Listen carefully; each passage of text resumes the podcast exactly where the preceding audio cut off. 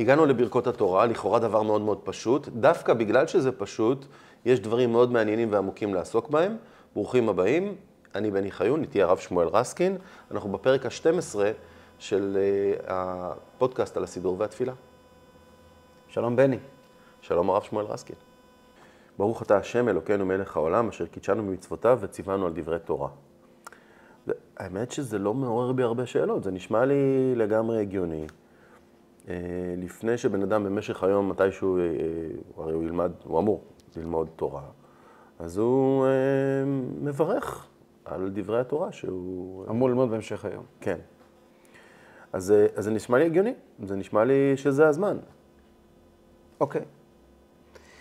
אבל בכל זאת, בטח שהיו על זה כל מיני שאלות וקושיות. זאת אומרת, אנחנו יהודים, שום דבר לא עובר אצלנו חלק. יש לזה הרבה שאלות וקושיות, אבל לא רק שאלות וקושיות. לפני הקושיות יש פה... זה נושא חת... אחד מהנושאים הכי חשובים שיש, זה ברכת התורה. אחד מהחלקים בסדר הכי חשובים. Mm-hmm. ישנה אפילו דעה שזה מצווה מן התורה, לברך okay. ברכת התורה. זאת אומרת, כל, כל הברכות הן תקנת חכמים לברך על, על המצוות. Mm-hmm. לברך על התורה, אז יש דעה שזה ממש מן התורה. יש פסוק שלומדים ממנו, כי שם השם אקרא, אב גודל אלוקינו. Mm-hmm. לפני שקוראים את שם השם, כלומר, קוראים בתורה, צריכים לתת גודל אלוקינו, צריך לברך. אוקיי. Okay. והגמרא אומרת דבר מופלא ביותר. הגמרא אומרת, מסכת נדרים, הגמרא אומרת שבית המקדש הראשון חרב, למה? לא חרבה ירושלים, אלא על שלא בירכו בה בתורה תחילה. זה לא בירכו ברכת התורה. דרמטי. כן. אנחנו יודעים שנדעו תורה. Mm-hmm. גם המלכים הכי רשעים שהיו, מאחאב כתוב שהיה כל שנה בשנות מלכותו, מלך עשרים ושתיים שנה, כל שנה הוא פירש את ספר ויקרא באופן אחר. והמלך שהיה... כן. אותו דבר כתוב על, על אחז ועל, ועל מנשה. מנשה היה אחד הכי רשעים שהיו, שכתוב שבית המקדש חרב בגללו. כתוב שהוא היה מלך שלושים ומשהו שנים, לא זוכר ברגע זה כמה, וכל שנה היה מפרש את, את כל ספר ויקרא מחדש. טוב, אולי פעם נדבר על למה דווקא ספר ויקרא. אני אבל... לא יודע, צריך לחשוב על זה, אוקיי. אבל... הוא, הוא עסק בתורה, הוא עסק בתורה כל הזמן, הם היו עוסקים בתורה. טוב, זאת תעלומה בעיניי, איך אנשים כאלו גורמים לנזק כל כך גדול, אבל ש... טוב, כשמסתכלים גם על פוליטיקה עכשווית אפשר להבין את זה. עדיין, מה, מה המשמעות של הברכה הזאת ש... שהיא כל כך חשובה? אז באמת, שואלים, הרי הם למדו תורה. כן. אז למה, מה הסיפור היה שלהם להגיד, גם ברכת התורה? אז הר"ן, הר"ן זה אחד מחשובי הראשונים. יש לי באופן אישי חיבה מיוחדת אליו. הוא היה ספרדי מאוד מיוחד. Mm-hmm. והוא כותב שהם למדו תורה, לא, הנקודה לא הייתה ברכת התורה, לא זו הנקודה. הוא אומר, הרבה למדו תורה ושכחו את נותן התורה. Okay. זאת אומרת, אתה יכול לנתק בין התורה לבין מי שנותן אותה. וזה דבר חמור מאוד. זאת אומרת, ללמוד תורה, ולשכוח על נותן התורה. ברכת התורה באה להוסיף פה את הנופך של נותן התורה. יש לשון בשולחן ערוך שאומר, יראה כל אדם שתהיה כלי חמדתו של הקדוש ברוך הוא, שהיה משתעשע בה בכל יום, אני קורא מהשולחן ערוך. Mm-hmm. חשובה בעיניו לברך עליה בשמחה יותר מעל כל הנאות שבעולם. על התורה. על התורה. שזה מורה שעוסק בלשמה. ויזכה לשלשלת הנמשך לעוסק בלשמה, שהוא לא ימוש ומפיך או פי זרעך. שתעשה שאלתו ובקשתו, שמבקש בברכתה ונהיה אנחנו וצאצאינו. זאת אומרת, אם אתה תברך ברכת התורה עם שמחה, אתה תזכה שהתורה גם תמשיך את הילדים שלך, ולא רק אתה תלמד תורה. זאת אומרת, העניין של השמחה פה מאוד מאוד, יותר מעל כל הנאות שבעולם. ככה כתוב בהלכה. תשמע, אל תקרא לי חרדי, אבל אני יכול להבין את זה. כלומר, אני יכול... לא, התחלת לקרוא לי חרדי כל פעם שאני מסכים איתך, או אומר, תשמע, זה נשמע לי הגיוני. אבל באמת זה נשמע לי הגיוני שהבסיס של הקיום שלנו הוא התורה, שהיא איזושהי מערכת שנותנת לנו הבנה לגבי העולם, הבנה לגבי ההתנהלות, הבנה לגבי העתיד, לגבי העבר. אבל לא זה מה שהוא כותב. רגע. הוא כותב, שים לב, הוא כותב נקודה קצת שונה, אני עוד ארחיב בה קצת. הוא לא מדבר על המתנות שהתורה נותנת לנו. אלא שתהיה כלי חמדתו של הקדוש ברוך הוא, שהיה משתעשע בה בכל יום, חשובה בעיניו. זאת אומרת, על המתנה שבתורה. נכון, נותן התורה. נכון, אני אומר, וכשאתה מקבל דבר כזה, ואתה מודה עליו בשמחה, אז אתה ממשיך את הקיום שלו אצלך, בפנים, בשפה פשוטה, בצורה חיובית. ואז אתה גם מושך סביבך מהעולם דברים חיוביים לדבר הזה. אז קודם כל, אני מניח שאותם יהודים בארץ ישראל לפני חורבן בית ראשון, עסקו בתורה בשמחה. כי הם לא היו מחויבים לכלום. איך אנחנו יודעים? אף אחד לא חייב אותם, הם לא, הם לא קימו מצוות, הם, הם עבדו עבודה זרה. Mm-hmm. הם גילו עריות ושפכו דמים, mm-hmm. ולמדו תורה. זאת אומרת שזה היה פשוט כיף להם. הם, ברור שאנשים בקדם מצב לא עושים מה שהם לא נהנים ממנו.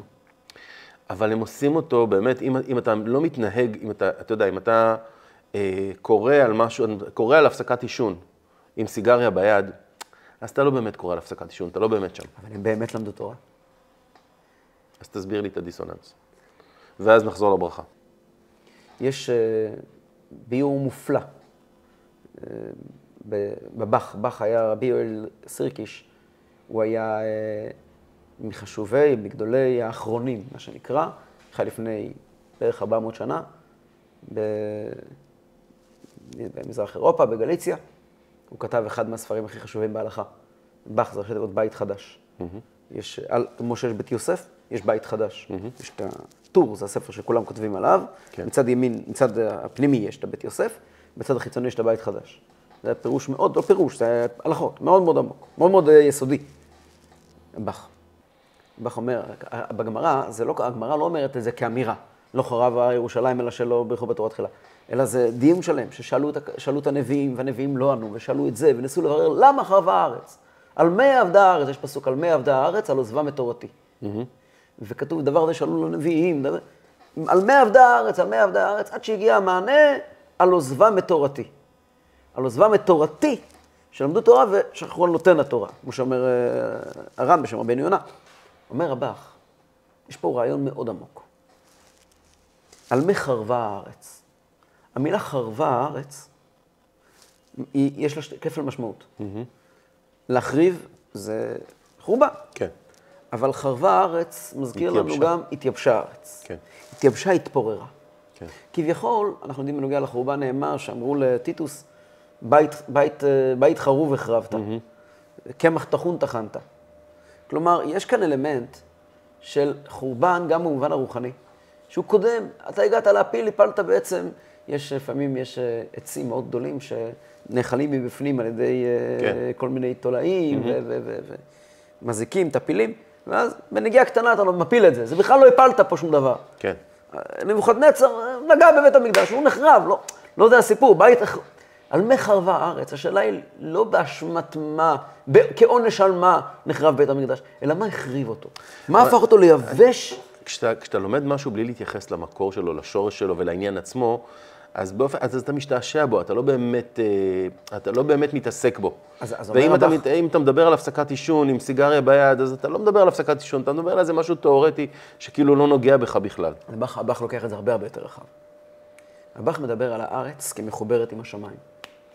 בית המקדש זה נקודת חיבור בין, עולם, בין, בין ארץ לשמיים, כן. בין אלוקים לאנשים. כן. וכאן הנקודה החשובה. התורה היא לא רק אינפורמציה. התורה היא הדרך שבה הקדוש ברוך הוא מתגלה אלינו. הקדוש ברוך הוא מכניס את עצמו בתוך התורה. Mm-hmm. והקדוש ברוך הוא בחסדו הגדול, נתן לנו את התורה, כמו שאנחנו מדגישים, ונתן לנו את תורתו. Mm-hmm. התורה במובן המהותי שלה, היא בעצם של הקדוש ברוך הוא, היא לא שלנו. והקדוש ברוך הוא כביכול דחק את עצמו אל תוך התורה. כן. כמו צמצם שכינתו בין בדי ארון. הקדוש ברוך הוא קיבץ את עצמו, את כל גדולתו, אל תוך התורה. אוקיי. וכמו שכתוב בתניא, צמצם הקדוש ברוך הוא חוכמתו ורצונו, ב-עשרים וארבעה ספרים, כן, תורה, נביאים וכתובים, בתוך כל הלכה. הקדוש ברוך הוא נמצא שם, וכשאנחנו שומעים לומדים הלכות, הקדוש ברוך הוא נתן לנו הלכות די פשוטות. שבת לדון בדיני, בדיני בן אדם לחברו, במשפטים. ילד מתחיל ללמוד תורה בחיידר, בבית ספר. הוא מתחיל ללמוד ישר דיני משפ... משפטים, משפט כן, עברי. כן. למה הוא לומד את זה? הוא הולך להיות דיין? כנראה שלא, רובם לא. רובם לא, אז למה הוא לומד את זה?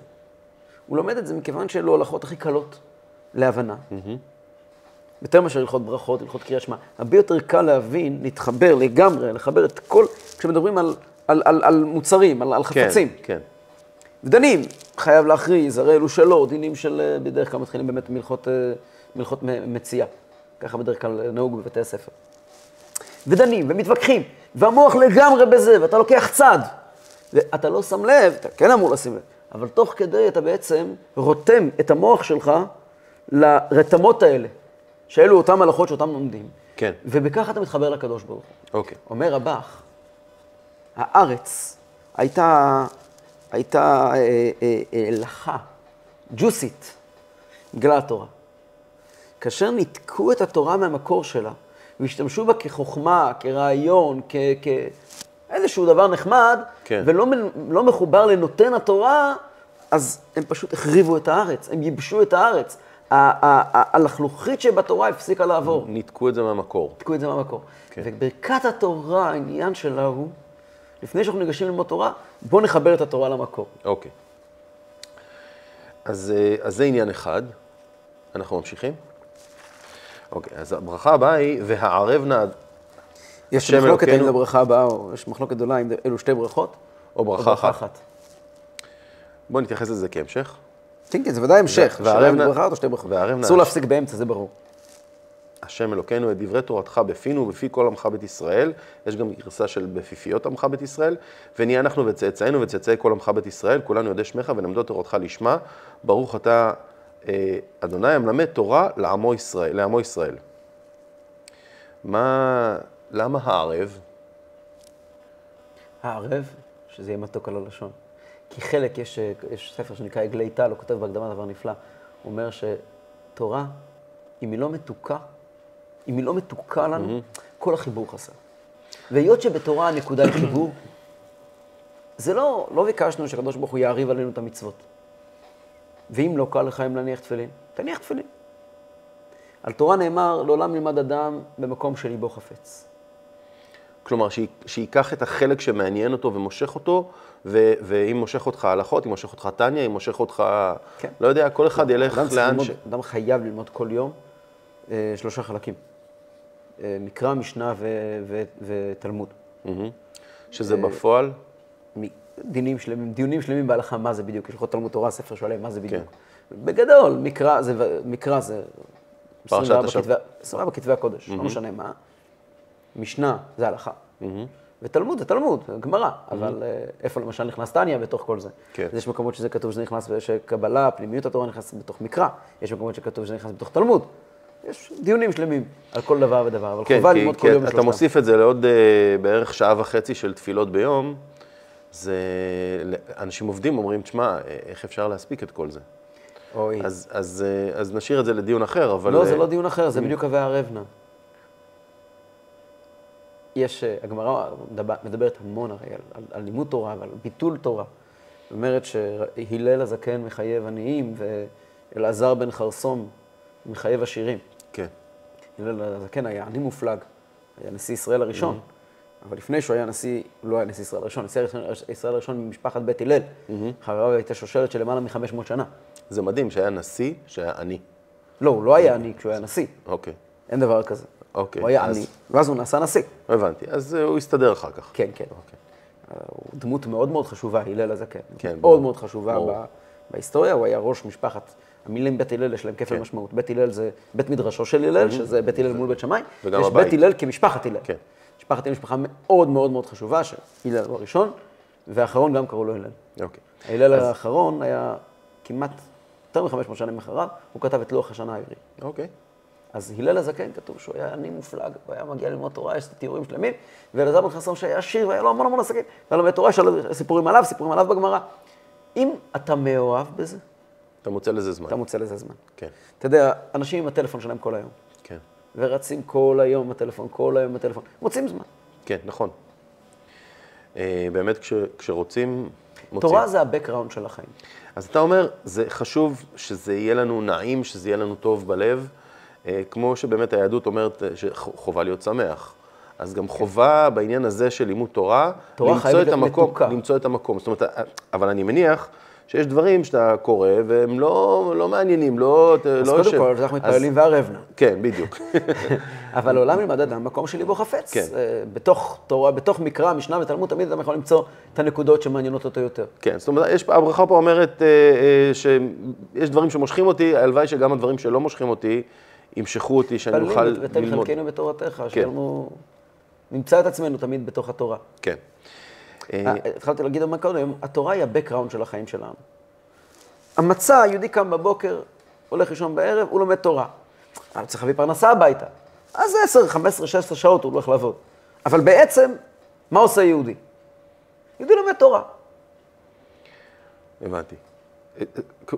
במובן מסוים, כמו שהחלק החשוב בחיים באמת, לפחות בעיניי, זה המשפחה.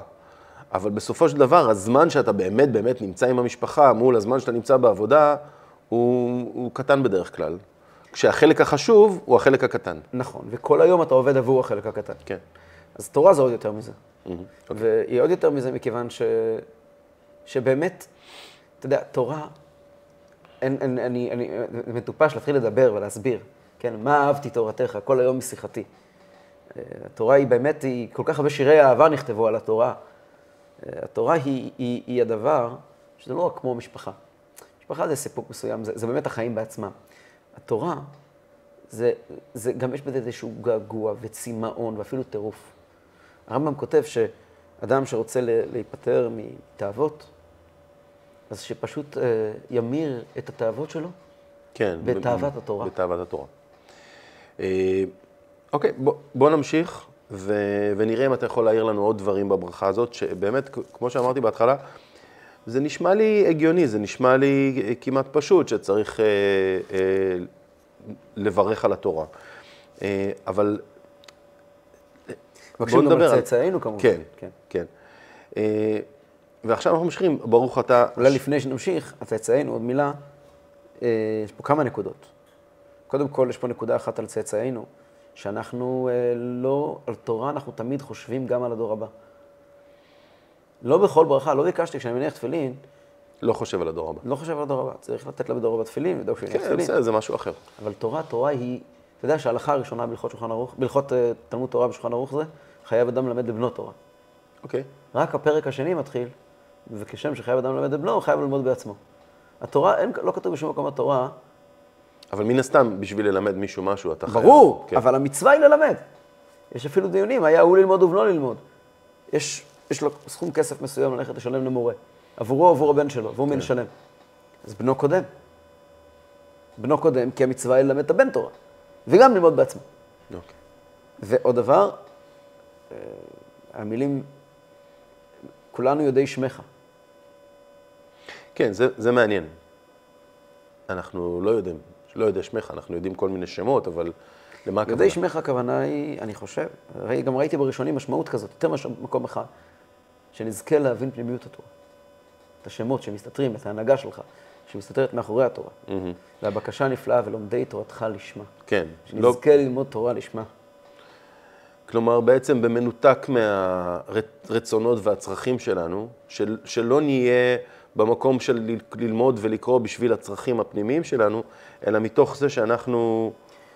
לא שהתורה מחוב... תדבק בנו, מח... שאנחנו נדבק בה. כן, מחוברים לדבר הזה כן. בעצמו. התורה זה באמת, אמרנו מקודם, שלא חרבה ירושלים, אלא בגלל שלא עסקו בתורה תחילה. על תורה נאמר דבר מופלא. התורה נאמר שהתורה היא סם. זכה, נעשית לו חם חיים, סם חיים. לא זכה, זה עלול להיות הפך מסם חיים. כי התורה היא פועלת. אין דבר כזה... אתה חושב שהברכה תורה... הזאת קשורה לעניין הזה? בוודאי, אנחנו מבקשים להיות, זוכים להיות, שהתורה תפעל עלינו באופן חיובי. כי התורה יכולה גם להזיק. איך, איך היא פועלת באופן שלילי? כלומר, אני, אני מכיר אנשים שאני מסתכל על החיים שלהם ואני אומר, הלכתם למקום לא טוב, שחזרו בתשובה והתנתקו מהמשפחה, או, או עשו דברים אחרים שהם, לפחות בזווית הראייה שלי, פחות נכונים. וחלק מהם חוזרים ומסתדרים אחר כך עם משפחה. התורה זה חומר מאוד מאוד מאוד חזק. והוא בוודאות פועל. אין מציאות שאדם למד תורה ונשאר אותו דבר. יכול להיות שהוא הפך להיות מנוול. הרמב"ן כותב על נבל ברשות התורה. זה חומר חזק, מאוד. זה מסוג הדברים אתה לא יכול לעבור ליד. זה יכול גם להצדיק תאוות וגם להצדיק יצרים וגם להצדיק... הוא יכול ליצור צרות. איך נמנעים מזה? ברכת התורה. כשזוכרים שהקדוש ברוך הוא נתן לנו את התורה, שהיא כלי חמדתו של הקדוש ברוך הוא, משהו שהוא שלו והוא ניתן לנו מתוך מטרה כדי לחבר אותנו אליו. כי יש דיון על זה שהמלאכים בעצם לא רצו לתת לנו את התורה. לא שאלו אותם כל כך. כן, הם התנגדו. כי באמת היא כלי שיכול לשנות מציאות. היא משנה מציאות. כן. איפה שיש תורה, מציאות משתנה. זה, זה דבר בדוק וברור. רואים את זה בכל דבר ועניין. כל מי שקצת מכיר ורואה ומוכן להסתכל בלי דעות קדומות, תורה מגנה ומצלה. אפשר לראות את הכוחות של תורה לשנות אנשים, להציל אנשים. להציל אנשים במובן הרוחני, כמו צל. לקחת בן אדם ל-level אחר, למציאות אחרת. צריכים לזכור, אנחנו עם של תורה. התורה היא המציאות שלנו, התורה היא החיים שלנו. כי הם חיינו ואורך ימינו, נאמר בברכת קריאת שמע. כן, כל המהות של העם הזה בעצם זה החיבור. זה תורה, רק תורה. זה החיבור לתורה. ולכן ההמשך הוא ברכת שבחר בנו. אז בואו נדבר על החלק, על הברכה הבאה. ברוך אתה אדוני השם מלך העולם, אשר בחר בנו מכל העמים ונתן לנו את תורתו, ברוך אתה אדוני נותן התורה. כן. מה יש לך להגיד על זה? בלי גבול. כי לי אין שאלות, זה נשמע לי... אנחנו מברכים על ברכה שבחר בנו מכל העמים, בגלל התורה, בתורה, באמצעות התורה, ונתן לנו את תורתו. שוב פעם, התורה היא שלו. הוא נתן אותה לנו. מה פרוט נתן אותה לנו? הוא מסר אותה לידיים שלנו לגמרי. זה מעניין, זהו, שזה נתן. שזה לא לימד אותנו את תורתו, אלא נתן לנו את תורתו. קודם אמרנו, מלמד תורה לעם ישראל. אני אומר שפה זה נתן לנו את תורתו, כמו כשנותנים לך משהו, הוא שלך. נכון. הוא כבר לא שלו. נכון. כי יש לנו בעלות על התורה אפילו כלפי הקדוש ברוך הוא. הרי אנחנו יודעים... ולכן, אם, אם, אם, בדיוק, אם חכמים פוסקים הלכה... אז הקדוש ברוך הוא מחויב לה. כן. בהחלט. מה שנקרא תורה לא בשמיים. אגב, ישנם דעות, כתוב באחת הדעות בהלכה, ששלושת הברכות על דברי תורה, והמלמד תורה ונותן התורה, זה על מקרא, משנה ותלמוד. לפי זה יוצא שנתן לנו את תורתו, זה על תלמוד, שבאמת זה החלק שבו הכי הרבה, יש לנו מקום שלנו. שזה כל הפרשנויות והמשפטים וה... הדיונים. כן. מיד אחרי ברכת התורה מברכים, קוראים קטע מהתורה שבכתב, וקטע מהתורה שבעל פה, כדי להכיל את הברכה סמוך למצווה. אוקיי. אז הקטע הראשון זה ברכת כהנים. די מובן למה בחרו דווקא בקטע הזה. למה די מובן? מה היית רוצה שיבחרו? לא יודע, אני לא מכיר מספיק. עשרת הדיברות? אולי. פותחים לברכה. למה לא עשרת הדיברות? זה דבר נורא חשוב, זה הבסיס של ה...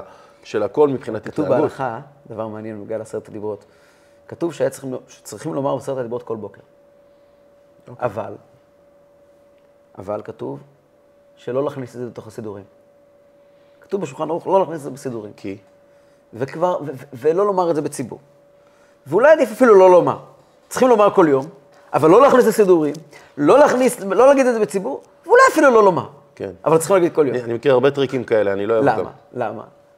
זה בגלל הנוצרים, שהם מגיעים ואומרים שרק עשרת הדיברות ניתנו לנו באופן מחייב מן השמיים. אוקיי. וכל היתר זה ממשה רבינו. אז אסור לתת לעשרת הדיברות מעמד נפרד. אוקיי, אבל זאת שיחה באמת... לא, סתם, עניין הוא ממש... מעניין. אבל ברכה, ברכה. מה יהודי צריך בתחילת יום אם לא ברכה טובה? אוקיי, אז זאת בעצם ברכה שאנחנו מושכים... זאת, זה לא הזמן לברך ברכת כהנים, אנחנו מדברים ברכת כהנים בסוף שמונה עשרה. כן. שם מברכים ברכת כהנים. כן. פשוט אומרים את ברכת כהנים בבוקר, כדי שצריכים לומר כמה פסוקי תורה. אחריה אומרים את אלו דברים. אלו דברים זו משנה. תסביר לי על אלו דברים. אלו דברים זו רשימה, זו משנה, מסכת פאה. שמדברת... רק נקרא את זה, יש את ברכת הכהנים וברכך... אדוני השם וישמריך, יאר השם פניו אליך ויחונך, יישא השם פניו אליך וישם לך שלום, ואז ושמו את שמי על בני ישראל ואני אברכם. כתוב, ראיתי בספר, אחד מהראשונים, ספר המאני כותב, למה דווקא ברכת כהנים? אז הוא אומר, ידוע שבברכת כהנים יש שישים אותיות. מי יברך אחד שלום יש שישים אותיות, ידוע, זה כתוב שישים גיבורים. וזה כנגד שישים מסכתות. יש שישים מסכתות, ש"ס, שישים... אה, אוקיי. יש שישה סדרים, יש שישים מסכתות. וכאילו מתכוונים לברכה שנמצאת בתורה. אז יש איזשהו קשר. בכל אופן, ושמו את שמי על בני ישראל ואני אברכם, אלו דברים שאין להם שיעור, הפאה והביקורים והרעיון. אז אני אסביר פשוט מילים פשוטות מה כתוב כאן. כן, אני לא מבין את כל מה שכתוב כאן. אגב, מאוד חשוב להבין מה כתוב כאן. אוקיי. מכיוון שבברכך, בתורה שבכתב לא חשוב להבין מה כתוב. עצם האמירה של המילים זאת המצווה. כן. בתורה שבעל פה חייבים להבין. אחרת זה לא מצווה. אם אנחנו אומרים אלו דברים ולא מבינים, אז לא בטוח שקיימנו את המצווה. אוקיי. כי בתורה שבעל פה המצווה היא באמת להבין וליישם. לא, ליישם זה לא המצווה. אוקיי. להבין. רק להבין? רק להבין. אוקיי. אלו דברים שאינם שיעור זה עניין הלכתי פרופר. יש הרבה מצוות שיש בהן שיעור, יש בהן גבול, מידה. כן? צריכים מקווה זה ארבעים סאה. אני יודע מה... בסדר. קידוש זה רביעית. יש דברים שאין להם שיעור. מה הם? דבר ראשון זה הפאה. פאה זה במתנות עניים. כשאדם יש לו שדה, צריך להשאיר איזושהי פינה כן. לא מגודרת עבור העניים. הוא, הוא, הוא יכול להשאיר כמה שהוא רוצה. יכול להשאיר כמה שהוא רוצה. Okay. כמה שהוא ישיר, יחול על זה דין פאה. מדרבנן mm-hmm. יש כן שיעור, אבל מן התורה אין שיעור. Mm-hmm. והביקורים, כן. צריך להביא לבית המקדש ביקורים, ביקורי פירות, שבעת המינים הראשונים שהבקירו, כמה לתת. אין כללים? אין כללים. Yeah.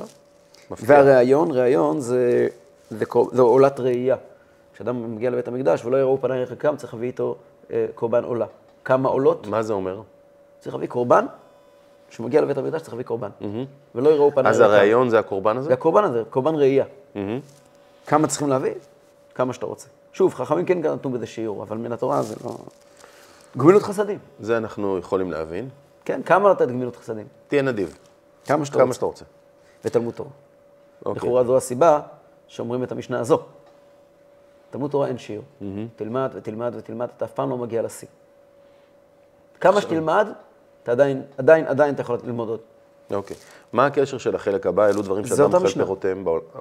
רק בגלל שזה מאותו מקום? זה, זה משנה אבל... אחת. Mm-hmm, אוקיי. אלו דברים שאדם אוכל פירותיהם בעולם הזה, והקרן קיימת לעולם הבא, ולא... זאת אומרת, הפירות, הדיבידנדים מקבל היום, אבל את הקרן זה לעולם הבא. אז זה טוב לזכור את זה בבוקר, כשאתה מתחיל את היום. לפני, זאת אומרת, כשעוד יש לך הזדמנות לעשות דברים. כיבוד אביים וגמילות חסדים, מוזכר פעמיים, והשכמת בית המדרש שחרית וערבית, והכנסת אורחים וביקור חולים, והכנסת קלה והלוויית המת, ועיון תפילה, מה זה עיון תפילה? עיון תפילה, זה להתפלל ברצינות, לעיין במה שאנחנו עושים עכשיו. הבנתי. והבאת שלום שבין אדם לחברו ובניש לאשתו, ותלמוד תורה כנגד כולם. תורה עולה על כולם. שוב פעם חזרנו לתורה. מה זה עולה? זה עולה? כנגד זה כנגד, זה לא עולה. שווה כמו כולם. אז מספיק שאני אלמד תורה ואני לא אכבד את ההורים, ואני לא... אה, אה, ושום גמילות חסדים, ולא... יש מצבים אה... כאלה. יש אנשים שנוסעים לישיבה ולא מכבדים את ההורים. זאת אומרת, ההורים גידלו אותם, והם בגיל מסוים אומרים, אוקיי, אני צריך לנסוע לישיבה, ועכשיו אני לא בבית כדי להכין להורים כוס קפה. באותה מידה הם יכולים להיות באוניברסיטה בקנטקי או בניו יורק. אבל זה לא נאמר שהאוניברסיטה כנגד כולם. לא, זאת אומרת... זה בהחלט, זה צידוק הלכתי, תלמוד תורה כנגד כולם. פי הלכה, אדם אומר, אני לא יכול ללכת ללוויה, כי אני עסוק בלימוד תורה. יש מי שיעשה את זה, ואני עסוק בלימוד תורה. שוב, אם הוא עוצר כדי לפטפט עם כל העולם... זה נשמע לי קצת סותר, נשמע לי קצת סותר את הכל. למה? כי אנחנו מחויבים בגמילות חסדים, ואלו דברים מעשיים שאתה אומר, אוקיי, עכשיו אני יכול לבוא להגיד, שמעו, חבר'ה, לא, אני מצטער, אני כרגע ברצינות לומד תורה. עם כל הכוח, שתים עשרה שבע עשרה שעות ביום, יושב, לומד, וכל השאר לא מעניין אותי. יש דבר כזה. תמיד היו אנשים כאלה, המתמיד שלו יאליק. ואם כולם יהיו כאלו? אל תדאג, זה לא יקרה, כי כבן אדם שעוצר... לא, אני לא דואג, אף אחד לא. כשבן אדם עוצר, יש אנשים כאלה. כשבן אדם עוצר, לדברים שלא פרטיים, כל הטיעונים האלה נופלים. אבל כשבן אדם באמת לומד, ותשמע, בימינו, ישנם אנשים, זה, אנחנו מכירים אותם, ישנם אנשים שבחרו בכתר תורה. והם יכולים להזניח את ההורים? לא להזניח את ההורים. כשיש לך חובה הלכתית, זה משהו אחד. כיבוד הורים זה לא להזניח את ההורים. כיבוד הורים פירושו לבוא לשרת אותם, לתת להם. זו מצווה חשובה, ו- ו- וגם גדולי, גדולי עולם התעסקו, התעסקו בזה. זה לא במקום כולם, זה כנגד כולם, זה באותו משקל.